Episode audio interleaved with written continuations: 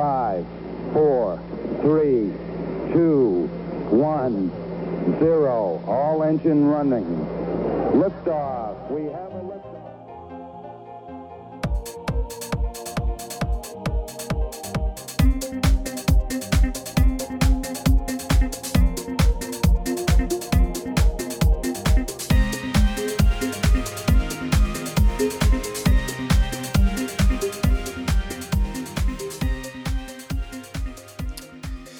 자, 그러면 그 EY까지 저희가 옮기신 얘기를 사실 간단하게 하려고 했는데 또 하다 보니까 더 길어졌네요. 그죠? 아, 그래서 벌써 한 시간이 넘은 것 같은데 계속 이제 이제 곧 러시아 얘기가 나오니까 조금만 더 기다려 주시고 그 EY에서 러시아로 그 발령 발령을 받으신 건가요? 뭐 어떤 식으로 러시아로 가시게 된 계기가 어떤지 그게 좀 궁금한데 네. 음, 마찬가지로 뭐 발령이 아니고요. 제가 이제 음. 그 스카우트 제의를 받아서 이직을 한 케이스고요. PwC 이제 한국에 있다가 어, 마침 저희가 이제 저희 팀 전체가 EY로 옮기게 되는 상황이 왔어요. 음. 근데 그 와중에 전에 있던 이제 사수가 저랑 같이 일을 해봤던 분이 지금 이제 독일에 계시는데 독일에서 한국 비즈니스 담당하고 계시는데 그분이 이제 저를 추천을 해서 EY에서 EY 러시아에서 이제 오퍼를 받은 거죠. 처음에는 이제 어, 조벅이라고 하죠. 요하네스버그 아프리카의 요하네스버그에 가서 아프리카 대륙을 담당할래? 아니면 모스크바에서 러시아 CIS를 담당할래? 라고 음. 오퍼가 왔는데 이제 뭐 고민을 하던 찰나에 당연히 이제 어, 아프리카는 아직 좀 시간이 더 걸리는 비즈니 시장이라고 제가 판단을 했고 러시아 CIS 쪽으로 선택을 하게 됩니다. 그래서 어, 근데 이 과정이 지금 제가 굉장히 심플하게 얘기하지만 실질적으로는 거의 1년이 넘는 어떤 협의 과정을 거쳤었고요. 그러다가 어, 이제 저희 팀이 EY로 다 옮겨가는 와중에 이제 제가 퇴사를 하고 나서 저는 이제 러시아로 가게 됐습니다라고 이제 오픈을 하고 이제 3일을 퇴사를 합니다. 거의 마지막 순간에 제가 퇴사를 하고 몇 달 정도 제가 있다가 다시 또 러시아로 가게 돼요. 음. 뭐 어쨌든 이제 그 과정 중에서 뭐 그냥 놀고 있지는 않았지만 굉장히 다양한 또 경험을 하게 됐었고 어, 뭐 하지만 결국에는 어찌됐던 그 6월 달에 최종적으로 러시아로 제가 건너오게 됐고요. 오퍼는 최종 오퍼를 이제 5월 초에 컨펌을 받았고요. 그 전에는 이런저런 이제 조건이라든지 연봉이라든지 이런 거를 협상을 좀 해야 됐기 때문에 음. 그 러시아에 그 전에 뭐 살아보셨다거나 아니면 여행이라도 다녀와 보신 적이 있으셨나요? 음, 전혀 없습니다. 그 아. 저는 어, 러시아에 도착을 해서 네. 어, 러시아 노어 알파벳을 공부를 했습니다. 어, 그러면 굉장히 망설임이 어, 이렇게 정말 새로운 곳이라서 두려움도 있었, 있었을 것 같고 어, 아, 언어가 어느 정도 되지 않으면 그 생활하는데 지장은 그렇게 많지는 않나요? 모스크바에서 사시기에? 어, 먼저 이제 그 어떤 새로운 시장에 대한 막연한 두려움이라든지 이런 네. 부분들은 저는 당시에 없었던 것 같아요. 일단 제가 당시에 이제 와이프가 일을 하고 있었기 때문에 한국에서 네. 저 혼자 먼저 갔던 상황이고 제가 한 3년 정도를 혼자 있었어요. 러시아에서. 어, 이제 왜냐면 여기가 오래 내가 머물 수 있는 곳인지 아닌지를 먼저 봐야 되기 때문에 일단은 그렇죠. 예, 예. 갔는데 어, 뭐 일단 짧게만 말씀드리면 실제로 저는 제 성향 자체가 이제 새로운 걸 하거나 뭐 남들이 소위 얘기하는 도전이라든지 뭐 이런 얘기 이런 부분에 대해서는 조금 적극적이고 저돌적인 입장인 편이에요. 그래서 음, 두려움이나 이런 건 전혀 없었어요. 그냥 아, 해외 가서 뭐 일을 하는구나. 가서 어떤 점 봐야지. 가서 내가 음. 이 시장 전체 다 먹어야 되겠다라는 생각으로 저는 갔거든요. 네, 네. 그래서 일단은 제가 이제 뭐 가게 된 거고 두 번째로 언어에 대한 얘기를 하자면 사실 러시아의 사람들이 영어가 되는 사람들이 거의 없기 때문에 네. 굉장히 불편하죠. 굉장히 불편하고 음, 음. 뭐 다만 이제 제가 지금 이 포지션으로 만나는 사람들 아무리 러시아 회사라고 해도 만나는 사람들은 대부분 영어를 합니다. 네. 어, 어떤 기업, 모 기업들을 만나도 다 그렇고, 비즈니스를 제가 뭐 따로 사이드로 support를 해주는 일이 있어도 다 영어로 커뮤니케이션이 되는 사람들이고요. 뭐 아닌 경우에는 통역을 써야 되지만, 그, 음, 뭐그 비즈니스 하는 데는 크게 문제가 없다고 저는 생각을 하는데 일상생활에서는 굉장히 불편합니다. 음, 영어가 안 통하기 때문에 그 생존 그렇죠. 러시아를 못하면 아예 뭐 네. 생활 자체가 바보가 되는 거예요. 그냥 바보. 여기도 대륙 국가라서 중국이랑 비슷해요. 딱 그냥 오면 주- 러시아 말로 계속 뭐라고 해요. 뭐 아줌마 뭐 음. 이런 사람들이 뭐 예. 택시 기사라든지 뭐 마트 나가 우리가 당연히 러시아 말을 해야 된다고 생각을 하는 그, 런 음. 좀 문화가 있는 것 같아요. 그래서 막 네. 그냥 러시아 말로 하고 못하면 내가 외국인이라서 러시아 못할 수도 있지가 아니라 그냥 뭐 바보같이 막 보고 이러니까 음, 굉장히 좀 그런 부분에 처음에 애로사항이 많았죠. 네. 지금은 좀 괜찮아졌나요, 그러면? 지금은 제가 생존 러시아어 예. 정도 됐고요. 생존 러시아어인데 뭐 특정 영역에 대한 어떤 뭐 그런 부분 뭐 논, 노는 논다거나 아니면 네. 비즈니스 한다거나 비즈니스를 제가 로- 노로 할 수는 없고요. 당연히 네. 러- 영어로 하는데 일상생활이나 이런 거에서는 이제 러시아 말로 하죠. 근데 러시아 말을 넌 그래서 러시아 말 해라고 하면 저는 못 한다고 얘기를 해요. 음, 한국에서 오시는 분들이 출장이나 아니면 새- 처음에 오신 분들이 제가 이제 그분들 데리고 뭐 주재원들이라든지 이런 분들 데리고 다니시면 뭐 마트나 가서 아니면 기념품 사러 가서 뭐 얘기하는 거 보면 어 러시아 말 되게 잘하시네요라고 생각을 할 수도 있는데 러시아 말을 잘 하는 게 아니고요 그냥 어 그냥 외워서 하는 거예요 외워서 그게 이제 자연스럽게 습득이 돼서 예. 커뮤니케이션 하는 거지. 예를 들어 제가 대화를 하는데 그 러시아 말을 써보라라고 하면 저 못 써요. 아, 이게 무슨 말이냐면 공부를 제가 진득하게 해서 러시아 말을 했다기보다는 처음에 뭐 공부하다가 대부분 다 한 두 달 정도 되면 포기하거든요. 그렇다 그러더라고. 굉장히 어렵다고 예. 그러던데, 배우기에. 굉장히 어렵습니다. 굉장히 어렵고 두 달 정도 되면 포기하기 때문에 저도 이제 마찬가지 케이스였고요. 한 한 달 정도 공부했나 가외 가외를 했기 때문에. 예. 근데 뭐 그 이후에는 어차피 생존을 해야 되기 때문에 제가 물어보고 아니면 번역기 돌려가지고 나온 걸 제가 외우거나 그런 음. 걸 계속 사용하면서 어느 정도 대화가 되는 것 뿐이지 이게 어 발음이라 이것도 제가 뭐 공부해서 배운 게 아니라 현지인들한테 제가 배운 거라서 발음은 좋대요. 근데 뭐 아. 써보라고 하면 못 써요. 그냥 어린 아이들이 이렇게 그 언어 배우시는 식으로 배우시고 그래서 초등학교 들어가서 글자 배우기 전에 딱 멈춰 있는 그 상태겠네요, 지금이요. 예, 뭐 이제 글자, 예, 예, 맞, 글자를 제가 읽을 수는 있고요. 읽을 수 있고 어. 숫자라든지 뭐 기본적인 거는 뭐 아는데 단어를 잘 모르는 거고요. 일단 그 단어를 모르고 네. 문법을 모르는 문제가 안 돼요. 러시아에서 왜냐하면 어순이라는 게 사실은 러시아에선 중요하지가 않고 뭐 격변화가 중요하긴 한데 그게 뭐 틀렸다고 해서 못 알아듣는 뭐 그런 말이 아니기 때문에 음, 음. 그냥 좀 띨띨하게 보는 거죠. 어, 문법도 모르네 이렇게 생각할 수 있는정 예, 커뮤니케이션은 되는 되는 거죠. 거고. 음, 그렇군요. 음. 그 미국이나 다른 나라 같은 경우는 여행도 많이 다니시고 그래서 사람들한테 생활이나 이런 문화가 좀 잘 알려져 있고 그래서 좀 덜 할 것 같긴 한데 그 러시아의 이제 비즈니스 얘기하기 전에 좀 생활적인 면에 대해서 좀 말- 그 궁금해서 좀 여쭤보면 전반적으로 언어적인 부분을 제외하고 뭐 한국 음식 식당이라든지 뭐 페이스북을 보면 한국 식당의 뭐 품평에도 좀 많이 해주신 것 같고 그리고 모스크바에 계시다 보니까 좀 아무래도 한국 커뮤니티가 좀 있으신 것 같긴 해요. 뭐 지인분들이랑 식사도 좀 하시고 이러시는 것 같은데 어 뭐 그 삶이 어떠신가요? 전반적으로?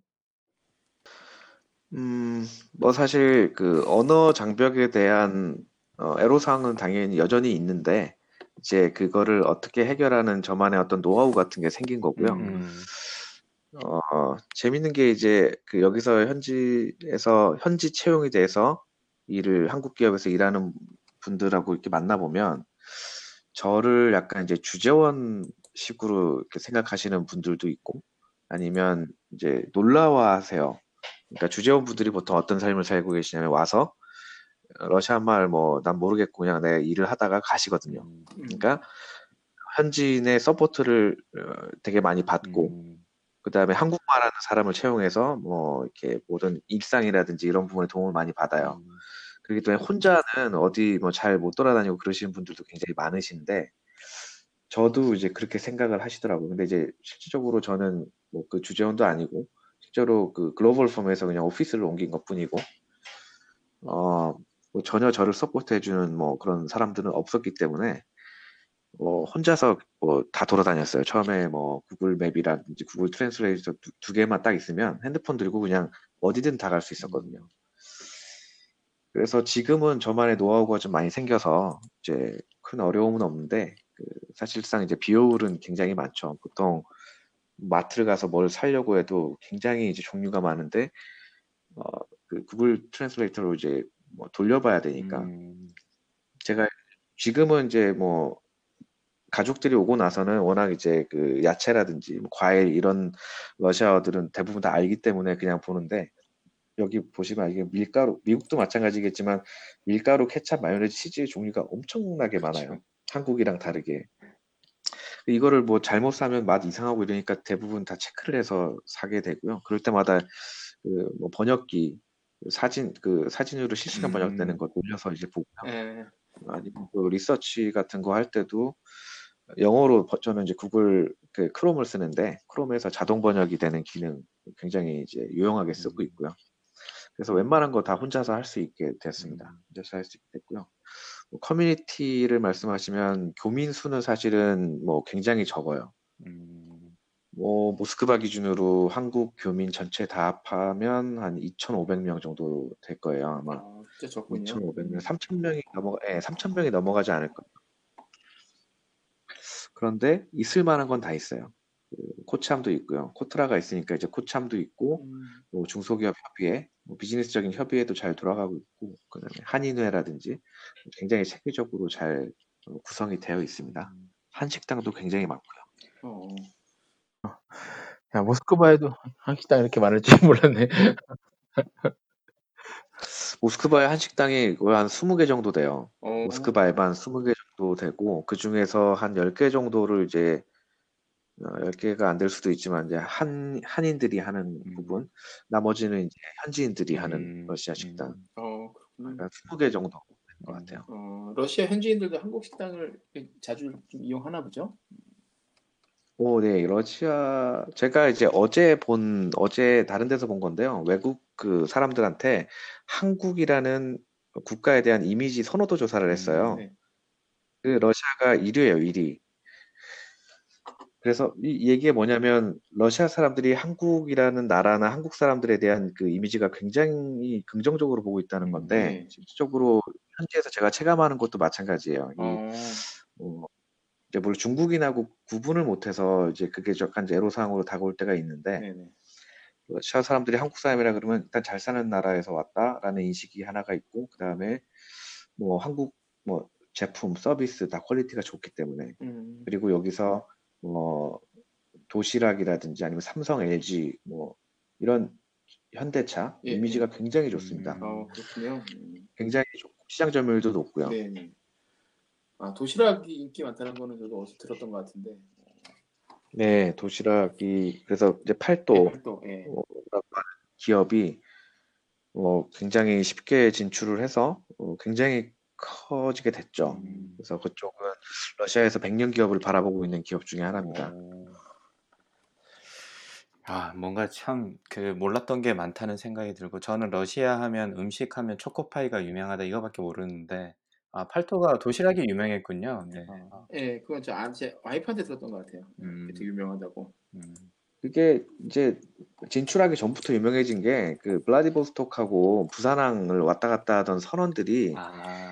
날씨가 추우니까 따뜻하게 먹을 수 있는 걸 찾다 보니까 그 부산에서 그런 걸 네네. 사서 어, 먹었죠. 그러다가 이제 블라디보스톡 와서 어, 이런 게 있어 되게 간편하게 먹을 수 있고 하니까 그게 퍼진 거예요. 그냥 러시아 전역으로 퍼졌고 어, 처음에는 이제 수출을 하다가 아 이거 들어가야 되겠다라고 해서 아마 제가 알기로 팔도 그룹에서 러시아 시장이 한국보다 매출이 클 음. 거고 굉장히 중요한 시장이에요. 그럴 것 같아요. 예. 뭐 도시락뿐만이 아니라 뭐 굉장히 다양한 제품들이 이제 러시아 사람들한테 친숙하고 음. 이미지가 좋습니다. 뭐 기업들 삼성, LG, 롯데, 어, 현대, 기아차 네. 음, 다 이미지가 네. 어, 네. 기분 좋은 소식이군요. 네. 그 저희 비즈니스 이야기 넘어가기 전에 제가 궁금한 게 하나 생겨가지고 러시아에 뭐 여러 가지 도시가 있잖아요. 아마 그 들려보셨을 것 같은데 제일 기억에 남거나 다시 이제 뭐 혹자 어, 저희 청취자분들한테 한 도시를 추천을 해 주신다면 뭐 여행이라든지 이런 의미에서 야 여기는 가보니까 정말 멋있더라 뭐 이런 그 도시가 있을까요? 어, 뭐 물론 있죠. 사실 되게 어. 많은데 그게 만약에 한 국에 있는 러시아를 잘 모르는 모르시는 분들이라고 네. 하시면 저는 당연히 이제 코스가 딱 정해져 있어요. 이미 저도 한국 분들한테 많이 추천을 해 오고 네. 있고요.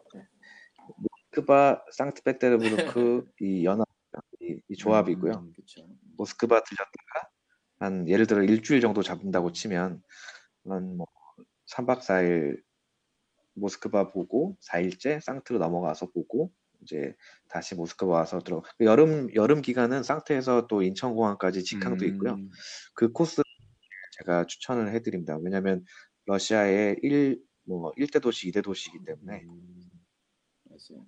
모스크바가 아마 오- 오신 분들의 이게 굉장히 재밌는 게 모스크바를 비즈니스 출장을 오셨지만 오신 김에 또 이렇게 돌아다니시잖아요. 네, 우리 교수님도 마찬가지고요. 한번 오셨어요. 음. 학회 때문에.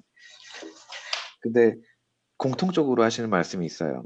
보면 모스크바를 보고 나서 아, 모스크바가 이렇게 웅장하고 고전적이고 어, 이렇게 문화가 발달된 도시인지 몰랐다는 거예요.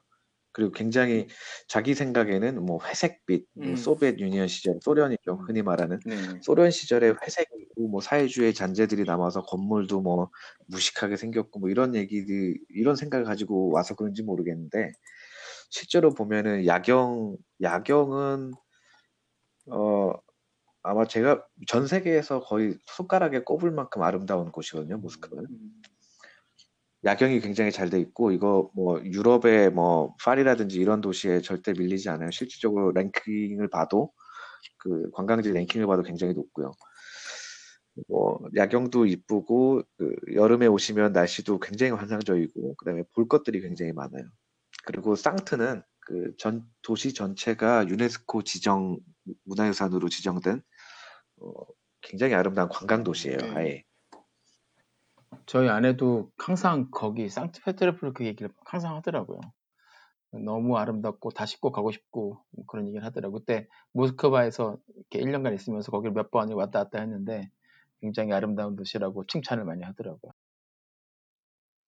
아, 이제 초방님 다음에 사모님 모시고 러시아 가실 때 우리 천이사님이랑 한식당에서 김치찌개도 한번 드시고 이렇게 구경하시면 되겠네. 네, 모스크바, 모, 모스크바는 네, 알겠습니다. 상황이 뭐 코비드 19 어떻게 좀 빨리 해결이 돼야죠. 예. 네, 네. 저도 저도 이제 그 천이사님이 계시니까 와이프한테 항상 얘기해요. 유럽을 한 번도 못 가보거든요. 저희 와이프는. 아, 저는 이제 그러시구나. 몇번 가본 적이 있는데 그래서 다음에 한번 꼭 같이 가보자. 어, 뭐 그렇게 다음 사바티칼 때는 유럽을 한번 일주를 하는 게 어떻겠느냐. 뭐 이렇게 소소한 대, 그 아, 큰 그쵸. 교수님이니까 예. 사바티칼이 있으니까 그때가 좋은 기회가 될 수는 있겠네요. 그쵸. 음, 음. 네. 자, 그러면 원래 나누려고 했던 이야기가 이제 지금부터 진행이 될 것 같습니다. 러시아의 비즈니스 이야기를 이제 해보려고 하는데 본격적으로 그 뭐 먼저 스타트업 얘기하기 전에 그 기업 문화나 이런 어떤 저희가 한테 너무 잘 안 알려져 있는 국가이고 저는 얼마 전에 스페이스X 그를 좀 공부를 하다 보니까 일론 머스크가 탄도 미사일을 사러 러시아에 간 이야기가 나오더라고요. 그래서 이제 탄도 미사일을 사러 갔는데 뭐 갔더니 뭐 술 마시고 담배 피고 이게 비즈니스의 시작이 너무 오래 걸리고 비효율적이더라 뭐 이런 얘기가 좀 있어가지고 아 한번 그 천인사님을 모시고 이야기를 할 때 기업 문화나 이런 것도 한번 물어봐야 되겠다는 생각이 들었는데 뭐 한국이나 저희가 전 잘 알려진 미국의 어, 기업이랑 뭐 러시아만의 어떤 독특한 문화 이런 게 좀 있을까요? 어, 네. 그 한국 사람 관점에서 바라보면 어떤 차이점이 있냐면 어, 러시아라는 국가 자체가 사람들 자체가 이제 뭐 유럽 사람, 그다음 미국 사람하고 생김새는 똑같아요. 음. 슬라브족뿐만 아니라 굉장히 많은 음. 민족들이 살고 있지만 어, 똑같은데 실제로 이 사람들의 사고 방식은 어, 이왜 유라시아라는 말이 나왔는지 이해가 될 정도로 아시아적인 문화를 굉장히 잘 이해를 하고 있고요. 왜냐하면 역사적으로 봐도 그럴 수밖에 없고요. 뭐 몽골의 지배를 200년 이상 받았으니까 어, 아시아하고 유럽 문화가 약간 섞인 문화를 가지고 있다라고 볼 수가 있고 생김새는 근데 뭐 유럽 뭐 서양인이고 차이점이 있다면 그 중국 비즈니스 얘기할 때 우리가 관시를 항상 네. 얘기를 하잖아요. 네. 관시를 얘기하는데 그 관시라고 하는 똑같은 문화가 있어요 여기도. 아마 그렇기 때문에 앨런 머스크 같이 미국에서 음. 어, 생활을 미국 분이 오셔가지고 만약에 비즈니스 하신다면 이게 비효율적이라고 생각하실 음. 수도 있는데 이게 문화적 차이고요. 그리고 실제로 이제 아마 앨런 머스크 뭐 제 개인적인 생각입니다만 유명인이 와서 비즈니스 할 때는 굳이 그러지 않으려고 하실 텐데 아마 그 회사에서 상대 파트너 회사에서 이 사람에 대해서 좀 더 알고 이해를 하- 하고 장기적인 관계를 구축하고 싶어서 그랬던 게 아닐까 저는 생각이 들고요. 실제로 이 사람에 대한 믿음이 생기면 어 브라더가 되는 문화예요. 아. 여기는 처음, 처음에는 굉장히 또 뭐야 이, 새- 이 사람 뭐였지 뭐 이렇게 하는데 이 사람하고 술 먹고 사우나 가서 뭐 눈에 한번 뒹굴고 뭐 이렇게 보드카 마시고 뭐 이렇게 사람들을 알, 알아가는 과정이 굉장히 중요하다고 생각을 하는 것 같고 몇 번 그렇게 해서 이 사람이 정말 괜찮은 사람이고 비즈니스 한번 해봤는데 괜찮다고 하면 그 사람에 대해서 어 브라더 처럼 이제 다루는 거. 그 다음부터는 무한히 퍼져요. 약간 그런 문화가 좀 있고요. 뭐 그렇다고 아무나 가서 브라더가 될 수는 없겠죠. 브라더가 되기까지 참 네네. 이게 정말 그런 건 불쌍. 한번 내 패밀리다라고, 한 번 내 사람이다라고 이렇게 되면 음, 그 다음부터는 계속 챙겨줘요. 아 그렇군요. 계속 챙겨주고 뭐 그런 문화가 분명히 있고요. 어, 나머지는 이제 서류를 이제 예전에 이제 사회주의 국가 였다기 였, 였, 사회주의 국가였잖아요. 그렇기 때문에 이제 그 잔재들이 좀 남아 있는 부분이 여전히 있어요. 그 문서가 굉장히 음. 중요하다든지 어, 이제 통관 절차라든지 뭐 이런 부분에서 굉장히 뭐 다른 기준을 가지고 있다라든지 여러 가지 어떤 어, 어려 애로 사항들이 좀 있고요. 어 그리고 이제 앞으로 계속 얘기하겠지만 그 국영 국가들, 그러니까 state-owned company들이 굉장히 많아요. 음, 민간 우리나라랑 다르게 우리나라는 이제 공기업이라고 하면 뭐 예, 예를 들어 석유공사를 그렇죠. 뭐, 예를 들면 우리도 올- 뭐 national oil company잖아요. 네, national oil company인데 실제로 뭐, 뭐 미국이라든지 뭐 중동이라든지 이런 쪽의 national company들하고 비교해 봤을 때 그냥- 그냥 공사의 역할을 하는 거죠. 우리 음. 기준으로 보면 예, 뭐 어떤 뭐 투자 개발 사업을 막 활발히 한다거나 대규모 투자를 집행한다거나 하기보다는 어, 조금 이제 그런 느낌이 있었는데 러시아에 오- 와서 보니까 국영 어, 정부 주도로 이루어지는 것들이 굉장히 많다는 게좀 음. 특이점이죠. 그러니까 대부분 보면 정부 펀드를 이용한다거나 정부하고의 같이 협력 사업을 한다거나 뭐 이런 게 좀 많았던 것 같아요. 그럼 정보 사업이 많으면 이렇게 저기 뭐 EY라든지 지금 하시는 회- 지금 이제 일하시고 있는 회사에서 어떤 부분에서 그럼 도움을 아, 같이 비즈니스를 그럼 만들어 나가세요? 어, 저희가 하는 역할은 이제 컨설팅이죠. 보통 보면, 어, 회사에서, 그러니까 뭐, 외국 기업이라고 하죠. 외국 기업이 들어와서, 뭐, 그 파트너가 정부가 됐든 아니면 뭐, 아, 이 얘기부터 제가 먼저 드리는 게 좋을 것 같아요. 그, 러시아 정부를 우리나라 정부하고 동일시 생각하면은 잘 이해가 안 되실 수 있어요. 네네. 여기는 각 주지사라든지 시장이라든지 뭐 이런 정부 고위 관료들이 비즈니스맨이라고 보시면 돼요. 그 실적 평가도 매년 아 그래요? 실적이 왜- 어, 투자 유치 실적이 안 좋으면 이제 갈림도 당하고요. 어, 실제로 정부 부처에서 수익 사업을 하는 부처도 있어요. 그 조직도를 이렇게 딱 음. 보다 보면 실제로 수익 사업을 하는 부처도 있고 이게 조금 우리나라랑 관점이 좀 달라요. 네네. 예. 음, 사회주의 에서 오던 그 뿌리가 있기 때문에 그게 좀 다르고 그러다 보니까 그냥 기업이에요. 정부라고 하더라도 그 정부가 어떤 투자사 펀드의 역할을 할 수도 네. 있고 아니면 같이 비즈니스를 추진하는 역할을 할 수 있고 그 정부에서 만든 어떤 그 그 투자 관련된 비이클이라고 있죠. 그 사- 음, 그런 네네. 회사들. 그 예, 그 이제 뭐 하위에 붙어 있는 여러 가지 회사들이 있는데 그 알고 보면 다 이제 국영 관련된 지분을 정부에서 갖고 있거나 이런 아. 기업들이 많아요. 그런 기업들하고 같이 이제 진행을 하는 어, 사업이 많고요. 아, 그렇구나. 저희가 하는 역할은 똑같아요. 그러니까 회사를 서포트하는 역할, 음. 뭐 A부터 Z까지 다 적용한다고. 그렇겠네요. 지금 말씀하신 거 들으니까 이해가 또 잘 되네요. 아, 이게 그러니까 다른 그냥 보통의 정부들하고 같다라고 생각하고 가정을 해버리면 이해하는 게 굉장히 어렵겠네요. 말이 안 되는 상황들도 있을 것 같고 그러면. 어. 네, 그리고 그래서 뭐 외산은이나 이런 걸 잡고 있기 때문에 그 정부 고위 관료들이 비즈니스맨이고 이제 음, 갑이에요 아. 거의. 그 우리나라처럼 정통부 누구 국장 뭐 만나야 되는데 뭐 그냥 만나서 만나면 되는 거 아니야? 우리 대기업인데 뭐 한국에선 그런 마인드로 접근을 네. 하시거든요. 근데 실제로 러시아에서는 그 국방비도 안 주죠. 한국 뭐 공문 보내고 뭐한테 공문 같은 게 러시아에서 공문이 아닌데 뭐 다 무시당하고. 음, 그래서 관계 이 관시라고 하는 게 러시아에서도 이제 그. 관계가 되게 중요하고. 그런 사람 통해서 처음에 들어가는 게 유리하고요 음. 아무래도. 그러니까 좀 특이한 문화로 저 그 점심이라고 써주셨는데 이거는 어떤 얘기신가요?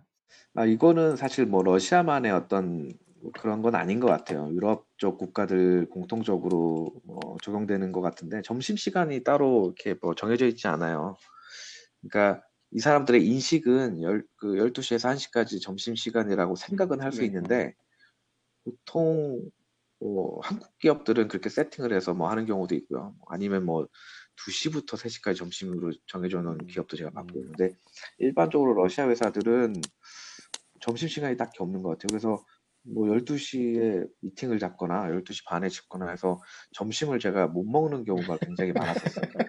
어, 그럼 러시아 회사에 다니시는 분들은 점심을 아예 그럼 건너뛰나요? 그러면 따로 시간이 없으면? 그냥 알아서 먹는 거예요. 그냥 우리는 예를 들어 아, 정해진 문화가 정해져 있고. 네. 종로나 이런 데 보면 베트남이나 이런 데 보면 12시 되면 뭐 그렇죠. 넥타이 부대들 네, 우르르 몰려 나와서 그런 게 없어요. 그러니까 알아서 그냥 이제 갔다 오거나 아니면 뭐 15분 만에 네. 먹거나 아. 그럼 그건 뭐 미국이랑 비슷하네요. 미국도 뭐 학교도 그렇고 뭐 점심 시간이 별도로 딱 있는 건 아니잖아요.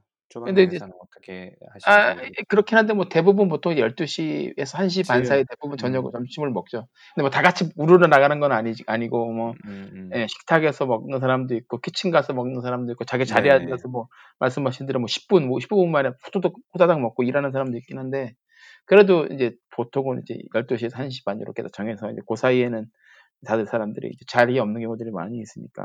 어. 음.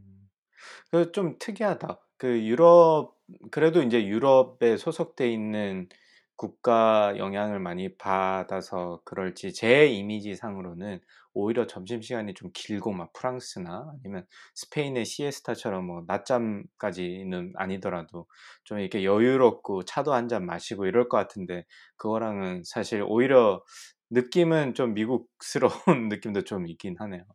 이 제가 처음에 이제 외국 오면서 아 이제 work-life balance가 굉장히 좋겠구나라고 생각하면서 예. 왔는데 이제 막- 말씀하신 거 약간 비슷해요. 여기 tea 문화가 굉장히 음, 발달돼 있고요, 음. 당연히. tea 먹으면서 단 거 먹고 뭐 이런 게 이제 격식으로 아, 돼 있어요. 그래서 아. 그런 걸 굉장히 중요시. 어, 사람들 일하는 걸 보면 우리나라가 왜 한때 그 통계적으로 보면 그 work-life balance 안 좋다고 해서 뭐 업무 노동 시간은 굉장히 많은데 생산성은 음, 최하다. OECD 국가 중에 이런 통계가 있잖아요. 그 통계 보시면 러시아가 어. 비슷해요.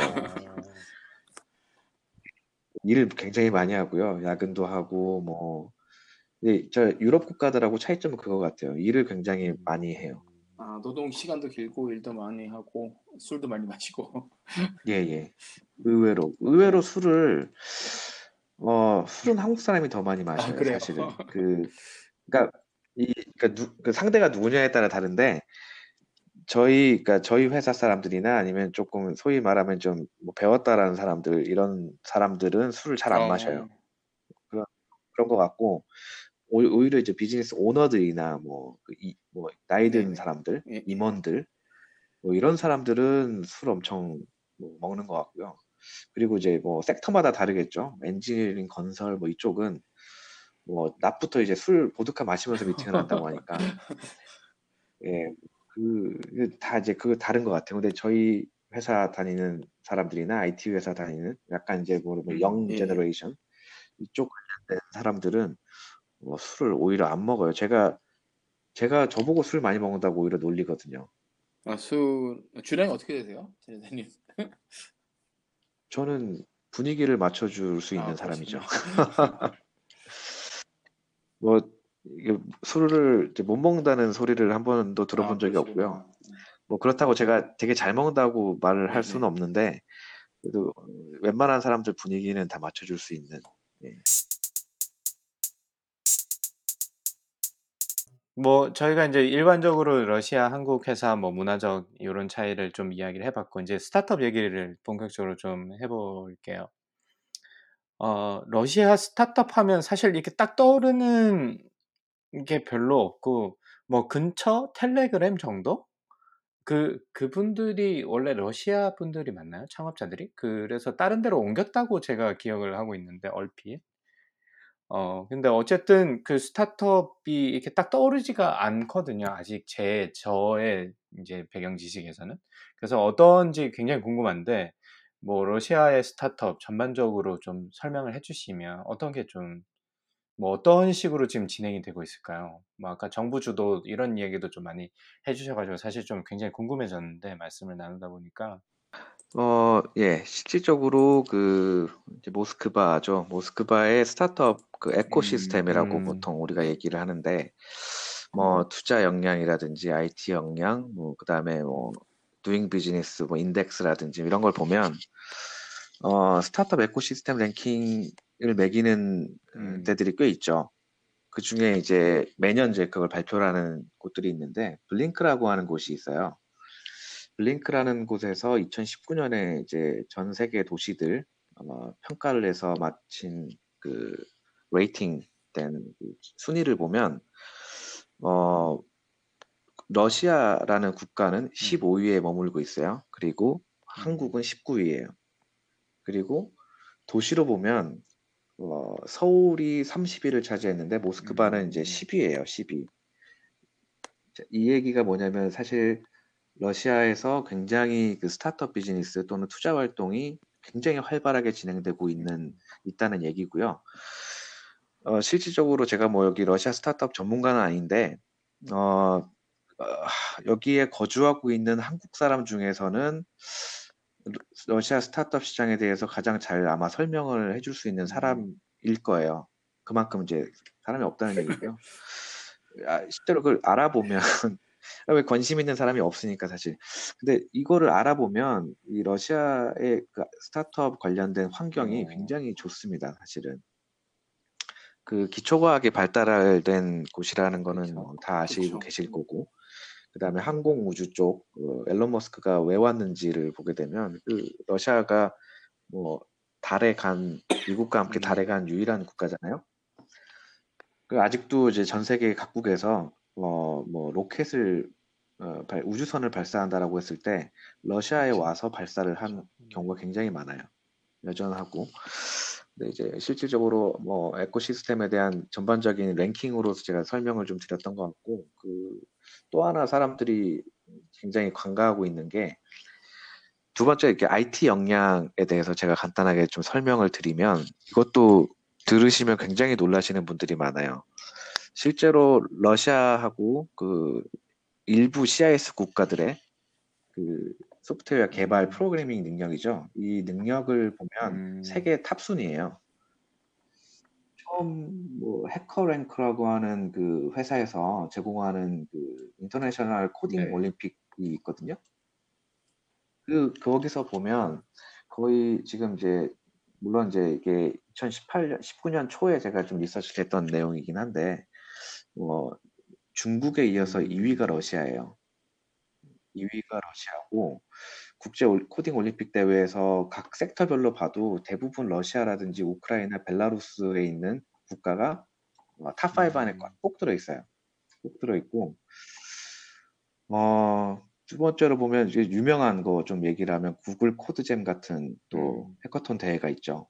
구글 Code Jam 같은 대회에서도 뭐 2018년 결과 제가 19년 거 리뷰를 아직 못했는데 18년 거는 제가 기억하기로 어, 2위가 벨라루스였고 어, top 10 중에 4명이 음. 러시아인이었어요. 그리고 하- 한국 사람들 최고 성적은 21위였고요. 어, 17년 뭐 다 벨라루스하고 러시아 사람들이 다 있습니다. 17년, 18년 해서 뭐 여섯 10명 중에 거의 뭐 대, 다섯 여섯 명이 러시아 CIS인이죠. 그리고 그다음에 국제 그 또 ACM이라고 프로그램 콘테스트가 있거든요. 굉장히 유명한 대회인데 이 대회에서 어 10개 국가 중에 top 10 국가 중에 어 두 개, 그러니까 1위, 2위가 다 러시아 국가예요. 거의 매년. 그리고 이게 우승한 국가 대학을 보면 2012년, 2006년부터 해서 거의 러시아가 top이에요. 항상 러시아가 1위, 2위, 3위를 차지합니다. 예, 그렇게 뭐 이게 이게 단순히 이제 여러 가지 그 뭐 프로그래밍 코딩 대회, 올림피아드 뭐 이런 거를 쭉 놓고 봐도 그렇고 뭐 대학을 참가하는 조직을 봐도 그렇고 개인 인력을 봐도 그렇고 항상 세계 순위에는 러시아 CIS 사람들이 음. 대거 포함이 돼 있어요. 근데 이 사람들의 인건비는 굉장히 저렴하죠.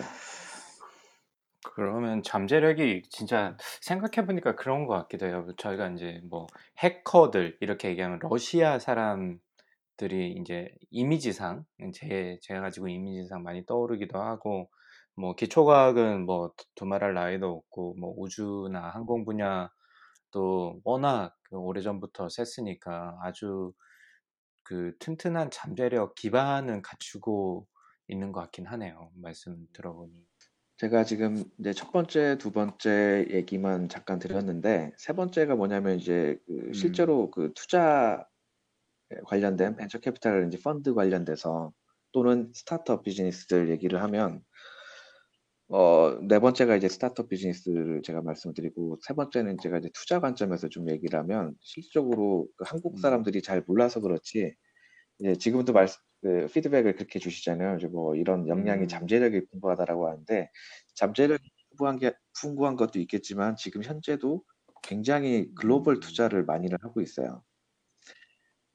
어, 실질적으로 뭐 DS 글로벌이라고 하는 Digital Sky Technology라고 하는 그 VC가 있는데 이 기업은 Sequoia Capital이라고 하는 네네. 뭐 다 들어보셔서 알겠지만 그런 유수의 그 펀드들하고 같이 펀딩을 해서 투자를 많이를 하고 있고 한국 사람들이 모를 뿐이지 그 글로벌 단위의 음. 벤처 캐피탈이에요.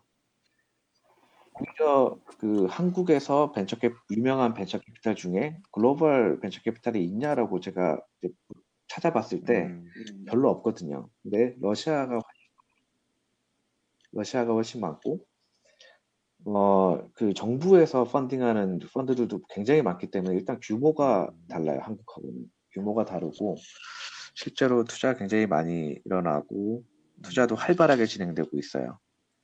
네 번째는 이제 뭐 스타트업 관련돼서 뭐 스타트업 유명한 이제 대표적인 스타트업들이 있고 아니면 뭐 그다음 뭐 스타트업을 지원하는 어떤 기관들 accelerator라든지 뭐 인큐베이터들 뭐 다 있습니다. 굉장히 발달돼 있고 굉장히 많고 일단 아까 텔레그램 말씀을 잠깐 해주셨는데 여기에 러시아에도 물론 페이스북이 굉장히 유명합니다만 그 러시아의 페이스북, 러시아의 마크 주크버그라고 불리는 파벨 두로프라고 음. 하는 젊은 친구가 있어요. 지금 나이로는 뭐 서른 인데 그 사람이 만든 러시아의 페이스북이라고 하는 ВКонтакте라고 하는 게 있어요. ВКонтакте라고 이제 뭐 접촉, contact를 얘기를 하는 단어죠. 이 회사를 창업을 한 창업주인데 예, 이 사람이 이제 그 지금 현재 텔레그램까지 만들었고 어, 근데 결국 정부의 음, 반기를 네네. 들어서 맞서다가 정부에서 지분 싸움에서 밀렸어요. 이게 뭐 정부에서 음. 뺏은 게 아니고요. 친정부 성향의 대주주들이 있어요. 그 여기도 이제 IT 대기업들이 있거든요. 우리나라의 뭐, 그러니까 뭐 미국의 구글이라든지 네, 우리나라의 네. 뭐 네이버, 카카오처럼 그런 회사들이 있는데 뭐 얀덱스, 메일.ru라고 뭐 여러 가지 기업들이 있는데 어, 마찬가지로 친정부 성향인 메일닷 알류가 대주주로 48% 정도 지분을 가지고 음. 있었거든요. VKontakte. 어, 근데 여기서 이제 정부 반푸틴 시위가 막 벌어져 있을 때 예를 들어서 이제 뭐 우리나라 얼마 전에 있었던 지난 정부에서 있었던 네이버 검열하고 네네. 비슷한 얘기죠. 이 반푸틴 얘기를 한 사용자 정보 제공하고 사전 검열하고 뭐 정부 비판 페이지 이런 거 다 삭제하라라는 요구가 있었는데 당연히 이제 이 바벨이 그 요구를 묵살합니다. 우리는 어, 공정하게 운영을 하겠다. 그리고 절대 어, 개인정보 주지 않겠다라고 해서 이제 결국은 메일닷 알류라든지 다른 대주주들한테 불명예 퇴진을 당하고 어, 그 뒤로 다른 나라로 망명을 가서 네. 만든 게 텔레그램이죠. 음, 아, 텔레그램은 현재 어, 러시아에서 뭐 왓츠앱하고 같이 굉- 가장 많이 사용되는 뭐 메신저 서비스고요. 러시아뿐만 아니라 뭐 예, 글로벌리 사용되는 메신저죠. 지금은 어, 네, 뭐 러시아 국적을 바꿨기 때문에 러시아 음. 사람이라고 하기엔 좀 그렇지만 어쨌든 망명을 간 바벨이 이제 오너로 있는 회사고요. 그 그러면 그 한국이랑 마찬가지로 그 러시아도 모스크바 이쪽에 좀 그런 생태계들이 좀 몰려 있는 편인가요? 예, 맞습니다. 그 아까 제가 이제 네네. 모스크바가 top 10이라고 제가 말씀드렸는데 두 번째 도시인 그 상트페테르부르크도 이제 음. 있었어요. 근데 그게 음. 랭킹이 굉장히 낮았어요. 러시아에서는 두 번째 국가지만 그 전 세계적으로 봤을 때 뭐 10위 top 10하고 거의 뭐 79위, 뭐 80위 정도 되는 그 정도 격차가 있고요. 어, 모스크바에 다 몰려 있고 실질적으로 꼭 스타트업이 아니더라도 그 자본이라든지 대기업들 본사나 이런 것들이 다 모스크바에 음. 집중화되어 있다고 보시면 됩니다. 그러면 그 네, 말씀하십시오. 그리고 아, 딱 한 가지만 더 말씀을 드리자면 그 예를 들어 여기 여기가 모빌리티 관련된 어떤 그런 비즈니스가 지금 한국에서 굉장히 규제라든지 이런 거 문제 때문에 뭐 한국뿐만 아니지만 그쵸. 굉장히 문제가 많잖아요. 스타트업 비즈니스를 시행하는 게. 근데 러시아가 그런 규제적인 측면에서 음. 굉장히 밀어줘요. 그 굉장히 뭐랄까 이제 약간 testbed식으로 해보기에도 굉장히 좋고요. 아, 두 가지 정도 말씀드리면 첫 번째 일단 그 우리 모 기업이 모 기업이 러시아에 와서 어떤 무인 자동차 관련된 비즈니스에 공동 투자를 해서 진행을 할 건데 그 러시아로 선정을 한 거예요. 왜냐하면 실제로 전 세계에서 거의 최초로 무인 자동차 관련된 비즈니스가 아마 launching이 될 거거든요. 러시아에서. 그래서 testbed식으로 해서 지금 저희가 그러니까 제가 본업에서 supporting을 하고 있는 deal 중에 하나인데 뭐 그런 testbed 역할로도 저는 되게 충분하다고 생각을 하고 두 번째로는 여기 이제 우리나라 카카오 택시처럼 얀덱스 택시라고 하는 앱이 있는데 이 단순히 이 앱들만 비교해봐도 어마어마한 격차가 있어요. 한국에 있는 그 택시 앱이라든지 이런 앱들은 너무 이 그 개발도상국 음. 국가 수준인 거죠. 여기서 보면은 실제로 여기는 작년에 이미 그런 것들이 다 상용화 됐는데 택시 앱에서 뭐 대리 기사라든지 아니면 뭐 courier 서비스, delivery 서비스, 그다음 화물 서비스 뭐 이런 거 다 선택이 가능하고 심지어는 최근에 쇼핑까지도 다 붙었어요. 그다음에 food food delivery 서비스까지 다 붙어서 그걸 한 앱에서 그냥 다 할 수 있어요. 그러면 그 택시 기사들이 거기 등록을 해서 courier들이 등록을 해서 배달까지도 해주고요. 택배 같은 것도 지금 거의 이 앱 하나로 모든 걸다 음. delivery를 하고 있죠. 그거야말로 진짜 이제 플랫폼이 됐네요. 그 뭐 우버가 urban platform, urban life platform을 지향한다고 하는데 오히려 어떻게 보니까 거기가 더 빨리 서비스들이 접목이 되고 있는 듯한 느낌도 좀 들기도 하네요. 어, 실제로 우버는 얀덱스 택시한테 음. 인수 합병을 아. 당했고요. 여기서 러시아에서 경제 이게 뭐 이 서비스 경쟁이 안 돼서 사실은 그렇게 된 거고 얀덱스라는 거는 이제 음. 러시아의 구글이거든요. 엄청난 대기업이고 그 기업이 이제 여러 가지를 하다 보니까 당연히 이제 뭐 실제로 우버까지도 음. 이제 음. 통합해 버렸어요. 통합하고 다만 이제 택시의 모빌리티 서비스만 얘기를 하자면 우리나라랑 달리 모빌리티 서비스의 경쟁자들이 굉장히 많아요. 뭐 car sharing뿐만이 아니라 뭐 각종 모빌리티 네. 서비스의 경쟁자들이 많아서 게다가 규제가 좀 완화 우리나라 상 우리나라와 이제 비교해 보자면 상대적으로 규제가 또 완화되어 있기, 있는 상태이기 때문에 굉장히 많은 스타트업 비즈니스들이 서로 경쟁하면서 자체적으로 음. 발달을 한 거예요. 우리나라는 경쟁자가 네. 없었잖아요, 사실은 카카오 택시. 음. 진출하려고 해도 규제 때문에 뭐 쉽지 않았고. 그러니까 이제 여러 국가에서 러시아로 와서 지금 현재 뭐 에어 택시라 그러죠. 나르는 음. 택시라든지 이런 부분도 굉장히 제가 세미나를 가서 얘기를 해보면 왜냐면 이제 한국 투자자들 이제 뭐 필요하다라고 하면 제가 제가 초청 받아서 가거든요. 그럼 가서 그 내용을 들어보면 굉장히 구체적인 얘기까지 논의가 되고 있어요. 에어택시 운영 회사 따로 있고 뭐 터미널 따로 있고 뭐 그 vehicle 만드는 회사 따로 있고 뭐 예. 이 모빌리티 쪽으로는 아마 굉장히 전 세계적으로도 굉장히 아마 testbed 역할을 당분간은 하지 않을까. 음. 지난번 박가람 대표님이랑 얘기할 때 그 베를린 창업 그 독일의 창업 생태계에 대해서 저희 얘기할 때도 참 몰랐다는 생각을 많이 했었는데 네. 참 모스크바도 러시아도 마찬가지로 이렇게 어, 달려 나가고 있는데 참 몰랐다는 생각이 많이 드네요. 말씀을 듣다 보니까. 저희는 그냥 미국 사니까 미국 중심으로 이제 많이 뉴스를 그러니까. 소비를 하게 접하게 되기도 하고 뭐 네네. 가끔 한국 소식도만 듣고 그러니까 외국엔 어떻게 돌아가는지 잘 모르죠. 예. 네. 그 대학은 역할이 또 어떤 분들이 주로 창업을 하시고 대학의 역할 뭐 한국이나 미국이나 대학의 어떤 그 창업 생태계에 있어서 대학의 역할들이 참 많이 고민이기도 한데 러시아는 좀 분위기가 어떤가요? 어, 러시아는 일단 기본적으로 공공주도 인프라가 강하다라고 음. 제가 이제 말씀드릴 수 있을 것 같고, 그, 그리고 대학도 국립. 대부분 이제 음.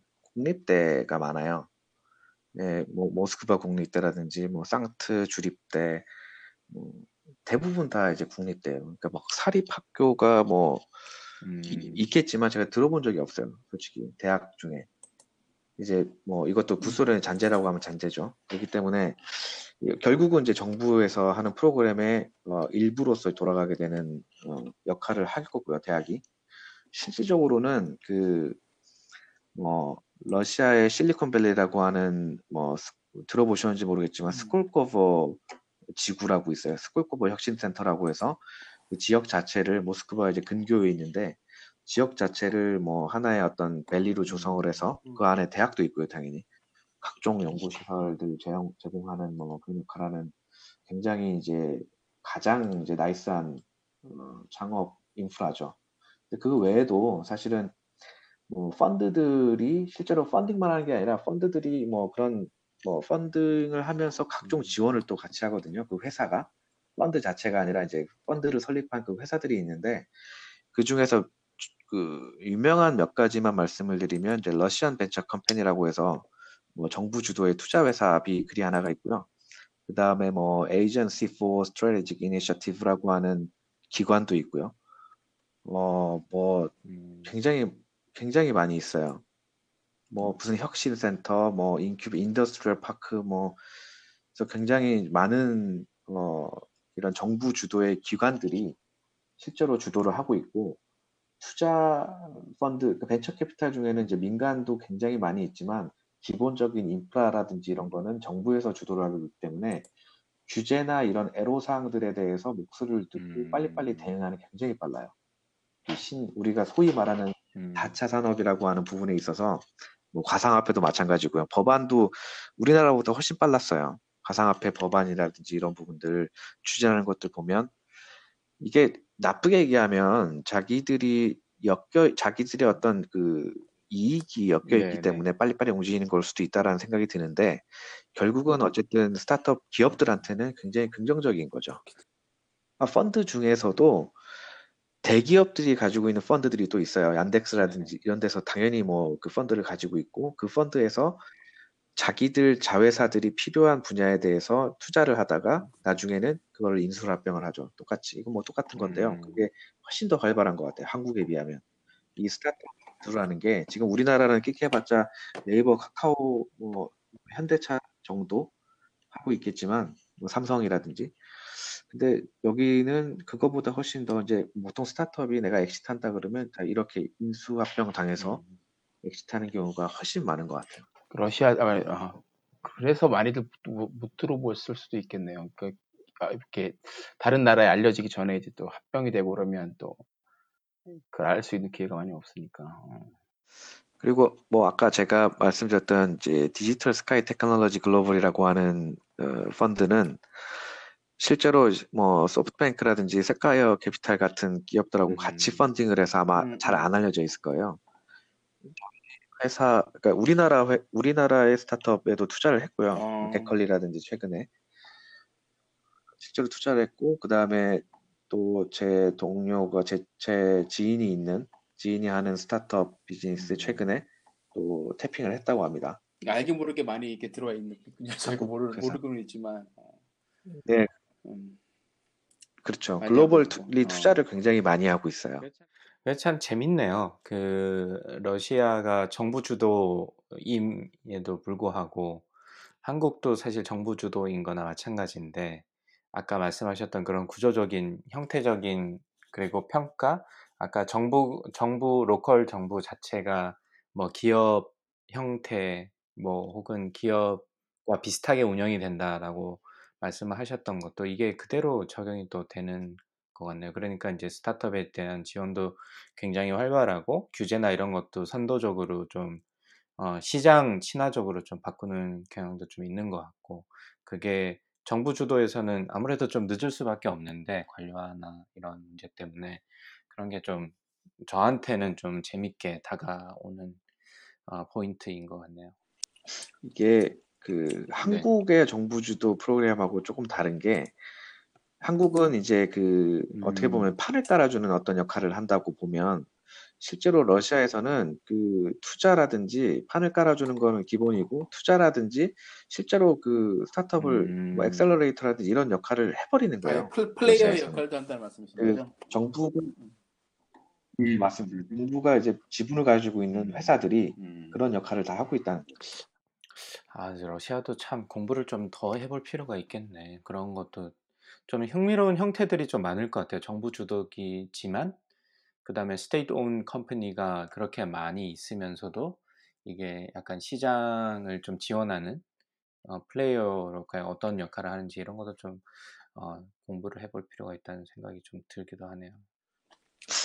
사실 러시아의 스타트업 음, 뭐 마켓 얘기만 해도 뭐 음. 한 두 시간 동안 얘기할 수도 있을 것 같은데요. 네. 그래서 유튜브를 뭐 좀 해볼까 하신다 그런 이야기를 페이스북에 좀 남겨주셨던 것 같은데 아, 네, 이 팟, 팟캐스트 하는 것도 힘듭니다. 일주일에 두 번씩 하기 만만치 않으실 텐데 아, 컨텐츠는 재밌을 것 같긴 해요. 네. 네 네 맞습니다. 그래서 사실 음. 제가 뭐 그 고민을 그냥 하는 단계고 어 제가 이제 그런 거를 페이스북도 굉장히 열심히 하고 있고 뭐 이런 거를 열심히 하는데 유튜브 같은 경우에 또 요즘에 뭐 대세이기도 하고 실적으로 그냥 뭐 저 같은 경우는 본업과 뭐 여러 가지 업들이 있다 보니까 뭐 수익을 창출하려고 한다기보다는 제, 제 그렇죠. 개인의 어떤 뭐 만들어 놓은 거를. 저장하는 역할 또는 사람들하고 쉐어하는 역할의 목적이 더 큰 것 같고요. 그, 재미는 그래도 있어야 되기 때문에 생각을 했던 게 러시, 한국에 있는 스타트업이나 서비스 프로덕이 러시아에 오면 음. 먹힐까? 먹힌다고 하면 왜 그럴까? 뭐 이런 내용 소개하는 방금 음, 그 질문을 해주셨으니까 말씀인데 제가 이제 그 천 이사님이랑 인터뷰를 한다라고 하니까 김우중 심사위원님께서 이거 좀 물어봐 달라고 메시지를 보내주신 게 있는데 한국 제품이나 서비스 중에서 러시아 가면 잘 될 것 같은 게 있을까요? 라고 질문을 해주셨어요. 속이 다 어. 보이는 질문을. 네, 사심이 잔뜩. 네. 많죠. 음, 사실 저는 뭐 굉장히 많다고 보는데 뭐 꼭 스타트업 관련된 뭐 스타트업이라는 거를 넓게 생각해서 그냥 쪽에 진출해서 시- 뭐 서비스하는 거 다 포함시키면 뭐 먹는 거라든지 뭐 다 여러 가지가 있을 수 있는데 뭐 우리가 얘기하는 이제 협소의 어떤 스타트업 비즈니스 개념으로 좀 접근을 네. 한다면 저는 처음에 생각했 뭐 되게 다양하게 있습니다 사실은 간간히 쓰기도 했고 한데 네, 그 명함. 어, 리멤버라고 하는 명함, 서비스가 있죠 명함. 한국에 그 명함 관리 예 HR 음. 이제 플랫폼으로까지 진출을 그러니까 확장을 했죠 서비스를 여기에 제가 그 강 우리 네, 강박님께 네. 말씀드렸던 게 예, 아까 링크드인이 안 된다 그랬어요. 네. 이게 되게 신기한 건데 왜 안 되는지 모르겠지만 뭐 음. 링크드인이 없기 때문에 여기 무주공산이거든요 사실은 무주공산이고 물론 이제 그 취업 플랫폼이나 여기서 로컬에서 쓰는 뭐 있는데 이제 명함 관리하는 앱을 앱이 유명한 것도 없고 근데 사람들의 수요는 점점 증가를 하고 있고 그다음에 HR 플랫폼 그렇게 명함 기반으로 해서 진출할 뭐 플랫 HR 플랫폼 확장되는 서비스가 있다면 좀 두 개 다 이렇게 조금 가능성이 있다라고 좀 생각을 하더라고요. 리멤버 같은 서비스 모델이 여기서 음, 만들거나 아니면 진출을 한다면.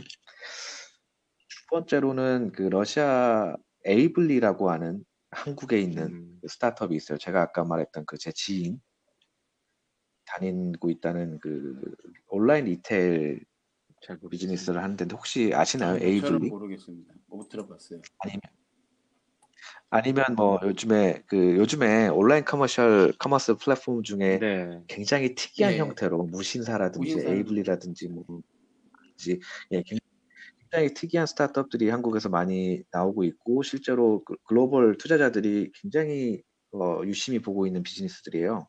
그왜 그러냐면 일반적인 에이블리를 예를 들어서 설명을 드리면 그 일반적인 온라인 commerce가 아니라 그 셀럽 마켓이 있어요. 블로그 요즘 트렌드에 맞게끔 인스타그램이라든지 여러 가지 뭐 유명해진 셀럽들이 거기 들어와서 뭐 실제로 마케팅을 할 수도 있고 아니면 판매를 할 수 있는 그런 인프라를 다 제공해주는 그 온라인 플랫폼이거든요. 블로그 마켓이라든지 뭐 하여튼 뭐 그 물류 대행도 해주고 CS 대행도 해주고 뭐 뭐 굉장히 많은 걸 해주는데 러시아가 그 빈부격차가 굉장히 심한 국가 중에 또 하나고 그 사람들이 어, 수입이 뭐 좀 적다 보니까 굉장히 2차, 음. 3차 이런 잡을 많이 찾고 있어요.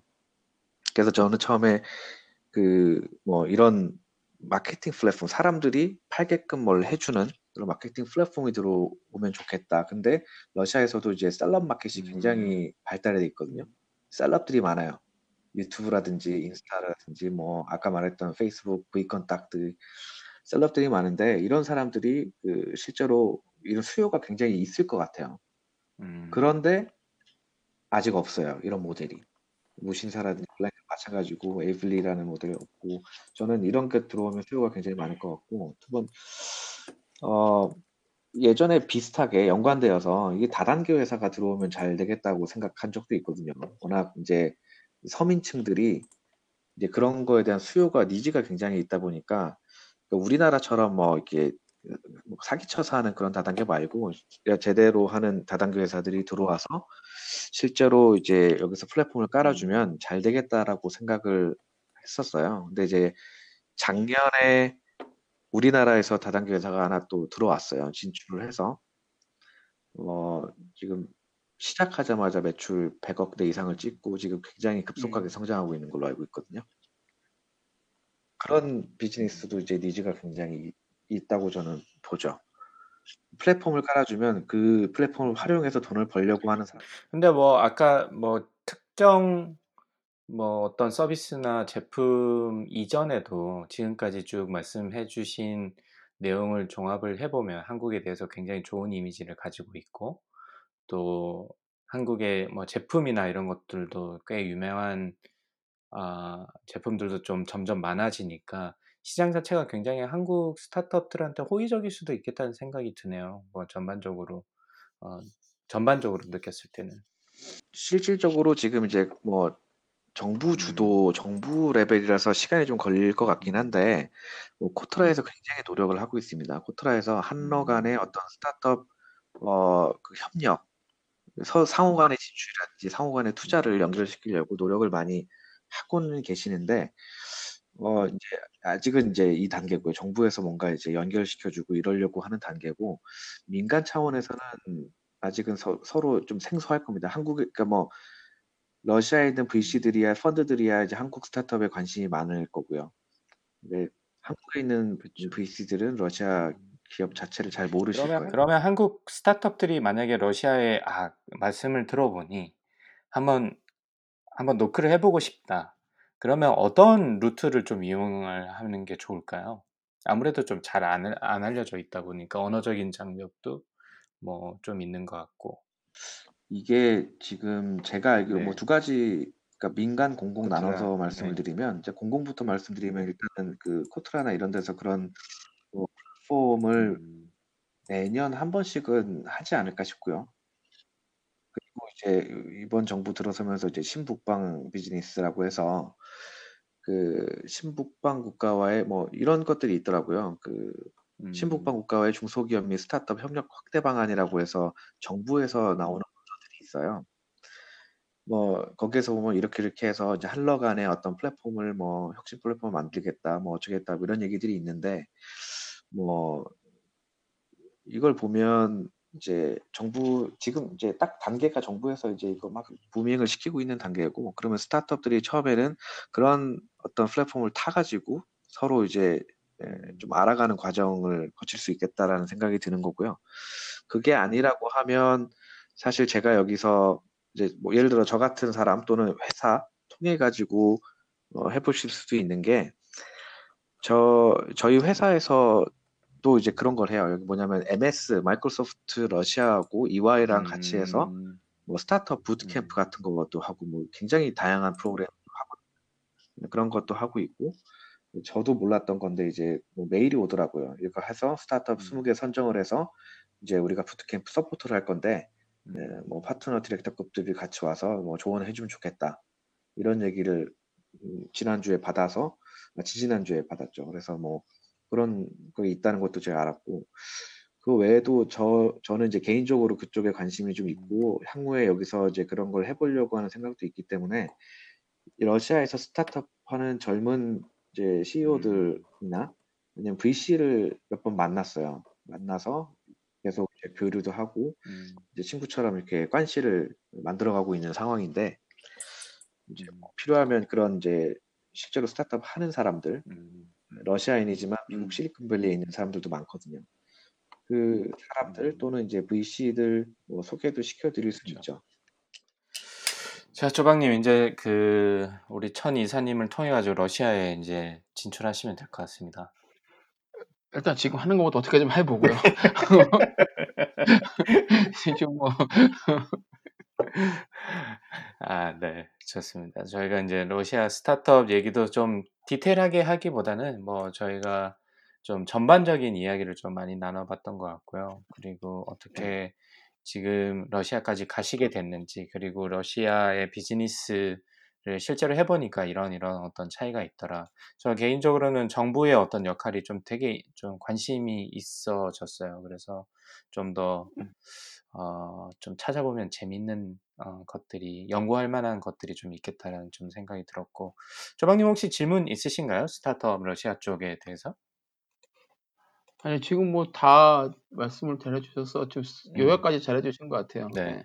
예. 어, 정말 예, 그 국가 주도이긴 한데 사실 우리나라가 생각하는 우리가 생각하는 한국에서 하는 국가 주도랑도 스케일도 다르고 접근 방법도 훨씬 더 포괄적인 것 같아요. 러시아에서 음, 지금 음. 하고 있는 걸 말씀을 들어보니까 네네. 그래서 근데 어, 어, 언어 문제가 이제 조금 장벽이 되기는 하겠네요. 그러니까. 만약에 외국에서 스타트업을 하는 분들이 아, 여기 러시아에서 뭔가를 하신다고 그러면 네. 그 언어 문제를 네. 이제 두 가지로 나눠서 좀 보면 어, 내가 여기 현지 직원들, 현지 개발자들하고 네, 네. 이제 소통을 할 때 또는 그렇죠. 어떤 비즈니스 파트너나 아니면 투자자들하고 소통을 할 때로 음. 나눠보면 후자 같은 경우는 영어를 음, 다 하기 음, 때문에 사실 큰 어려움이 없어요. 그리고 예를 네. 들어서 이제 글로벌 규모 맞아요. 예. 스케일의 펀드들이 많다 그랬잖아요. 예를 뭐 러시아 정부 펀드지만 예, 실제로 오피스를 보면 뭐 런던에도 있고 다 있어요. 이런 펀드들은 예를 들어 한국 사람도 심지어 한국 사람도 있어요. 그 DSD 글로벌이라고 하는 데는 홍콩 싱가포르였나 그 음. 오피스에 한국 분이 음. 오히려 컨택을 한 거고요 한국 스타트업에 그렇게 있어서 뭐 언어적으로는 이제 영어만 된다고 하면 크게 음. 문제는 안 되고 다만 그쵸, 여기 와서 네. 이제 operation을 하실 때 이제 직원들 뭐 이런 사람들 또는 고객들하고는- B2B 비즈니스라면 이제 고객들하고의 커뮤니케이션 예 이런 거 경우라면 이제 네네. 문제 문제가 있을 수 있죠 애로사- 애로 사항이 네. 문제라기보다는 애로 사항이 있는 거고 뭐 그거에 대해서 솔루션은 다 있으니까요 뭐 네. 네, 좋습니다. 저희가 2시간 넘게 어, 뭐 천이사님의 개인적인 이야기와 러시아 얘기를 좀 해봤고요. 참 그 이야기를 들으면 들을수록 참 몰랐다. 참 러시아에 대해서 제가 관심이 이렇게 없었구나라는 생각이 좀 많이 들어서 반성을 하게 된. 다음 학기에 제가 이제 그 인터내셔널 비즈니스를 가르쳐야 되거든요. 그런 의미에서 참 러시아를 잘 몰랐다라는 생각이 들어서 좀 그 얘기, 그 조사도 좀 해봐야 되겠다라는 자기 반성의 시간이 되기도 했습니다. 자, 그러면 이제 저희가 한 두 시간 동안 이런저런 이야기를 좀 나눠봤는데, 뭐, 이렇게 고등학교 때부터 지금 현재까지 아주 짧은 시간 내에 정리를 해본 적이 아마 별로 없으실 것 같은데, 해보시니까 또 방송에 나와 보시니까 어떠신 것 같으세요? 네, 맞습니다. 이 짧은 시간에 뭐 옛날 얘기도 하고, 뭐, 사실 이제 뭐 말씀하신 대로 이런 경험은 거의 처음이었던 것 같고요. 그 해보니까 사실은 이제 초반에 제가 뭐 최근에 러시아 얘기나 이런 거는 제가 그냥 현재 알고 있는 지식 가지고 이렇게 말씀을 드린다고 해도 뭐 중고등학교 때 뭐 이런 얘기들을 물어보시니까 준비하는 과정에서 뭐 굉장히 좀 옛날 생각 많이 났죠. 네. 그리고 이 대학원 대학원 생활 하면서 네. 이제 이제 우리 강박님하고 뭐 이렇게 우리 노 교수님 뭐 그다음에 각종 이제 박가람 대표님 뭐 서정혜 연구원님 네. 다 보시면 이제 생각 많이 나는 사람들이 많잖아요.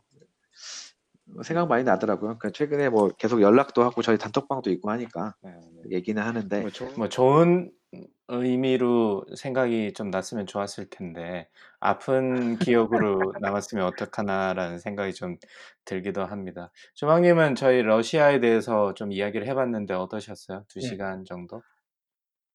아, 일단 뭐 러시아에 대해서 말씀하신 대로 정말 많이 몰랐다는 거에 몰랐다는 걸 알고 되게 놀랐고 사실 러시아 스타트업 하면 저는 사실 별로 없는 줄 알았거든요. 음, 그러니까 네. 러시아 출신 러시아 출신 이민자들이 만든 스타트업은 미국에 굉장히 많은데 음, 러시아에서 맞아요. 네. 지금 이제 세워져서 거기서 이제 비즈니스를 활발하게 하고 있는 스타트업이 많은지는 잘 몰랐어요.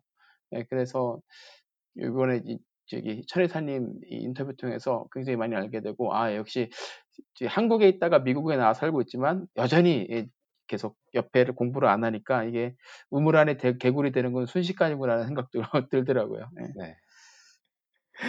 네, 좋습니다. 저는 이제 어, 이뭐꼭뭐 천인사님을 또 역시나 잘 몰랐다 후배님이시긴 하지만 강박님은 후배들을 신경 너무 안 쓰시는 것 같은데 보니까 네. 옛날 회사 옮긴 것도 잘 틀리시고 그러니까 아, 네. 이렇게 또 대충 띄엄띄엄 알고 있는 걸 또 이렇게 오늘도 이렇게 폭로를 하고 마는데 어쨌든 좀 아니, 근데 사실 이렇게 중고등학교 때까지 대학 원생 때 만났는데 물어보고 막 그러진 네. 않잖아요. 그리고 저랑은 이제 좀 차이가 있어가지고 저랑 뭐 직접적으로 좀 많이 같이 일을 하거나 이런 기회가 많이 없었어 가지고 천인사님 같은 음. 경우는 그래서 아마 그래서 더 몰랐던 것 같습니다. 그래서 띄엄띄엄 알았던 것도 좀 그 공백을 메울 수 있어서 좋았던 것 같고 어, 러시아 하니까 그 트레버 노아의 그 스탠드업 코미디 중에 그런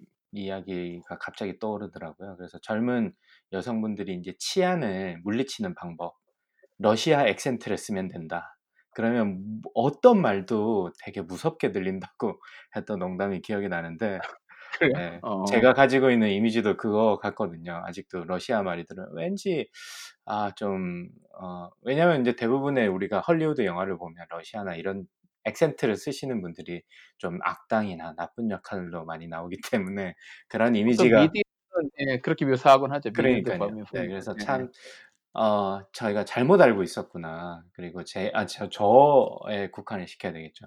참 잘못 알고 있었구나라는 생각과 더불어, 아, 진짜 한번 꼭 가봐야 되겠다. 우리 천 이사님 있을 때 그 핑계 겸 해서 러시아는 꼭 어. 한번, 어, 애들 데리고, 그, 제가 듣기로는 그 박물관이랑 미술관이 엄청 좋다고 들었거든요. 그래서 꼭 한번, 어, 가서 직접 뵙고 한국 식당에서 김치찌개 를 먹는 날이 곧 오길, 네. 제가 사바티칼이 3년 남았기 때문에 3년 뒤에 이제 코로나가 좀 조용해지면 아 그때 그때 들어오시는 거 아닌가요? 한국 들어가시는 거 아니에요? 네, 안, 안 들어오시기를.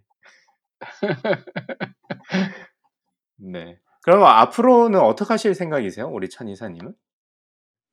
어, 일단 저는 여기 그쵸, 네. 이게 뭐 어떤 주재원이라든지 이런 음. 개념으로 온 게 아니라 여기서 이제 뭐 러시아 음, 기업에 취업을 한 상태이라고 보시면 되기 때문에 당분간은 이 업무를 계속 할 것 같고요. 음. 그러면서 이제 3년 정도는 보고 있고요.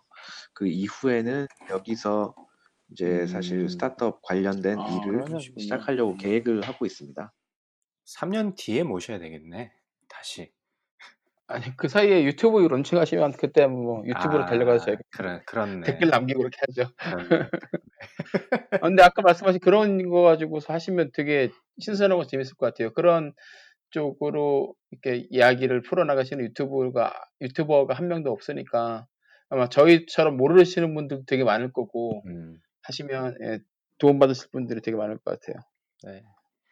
그래서 앞으로 그 유튜브도 어떻게 만들어지는지 저희가 지켜보고, 어, 팟캐스트는 제가 뭐 이런저런 가이드를 드릴 수 있는데 유튜브는 저도 많이 안 해봐가지고, 근데 그 비디오는 훨씬 힘듭니다. 오디오보다. 그러니까 편집이 힘들다고 그러더라고요. 강무도 그러는데 촬영은 괜찮은데 예, 편집이. 어쨌든 오늘 장시간 동안 오늘 아침 어, 새벽 5시부터 장 그 저희 세팅 테스트 하고 또 7시부터 해 가지고 지금 아침 9시가 넘었는데 어 일단 그 쉬는 시, 아, 쉬는 날인데도 불구하고 이렇게 시간 내 주셔서 감사드리고 조방님도 수고 많이 하셨고 앞으로 러시아에서 건강하게 예, 잘 지내시고요.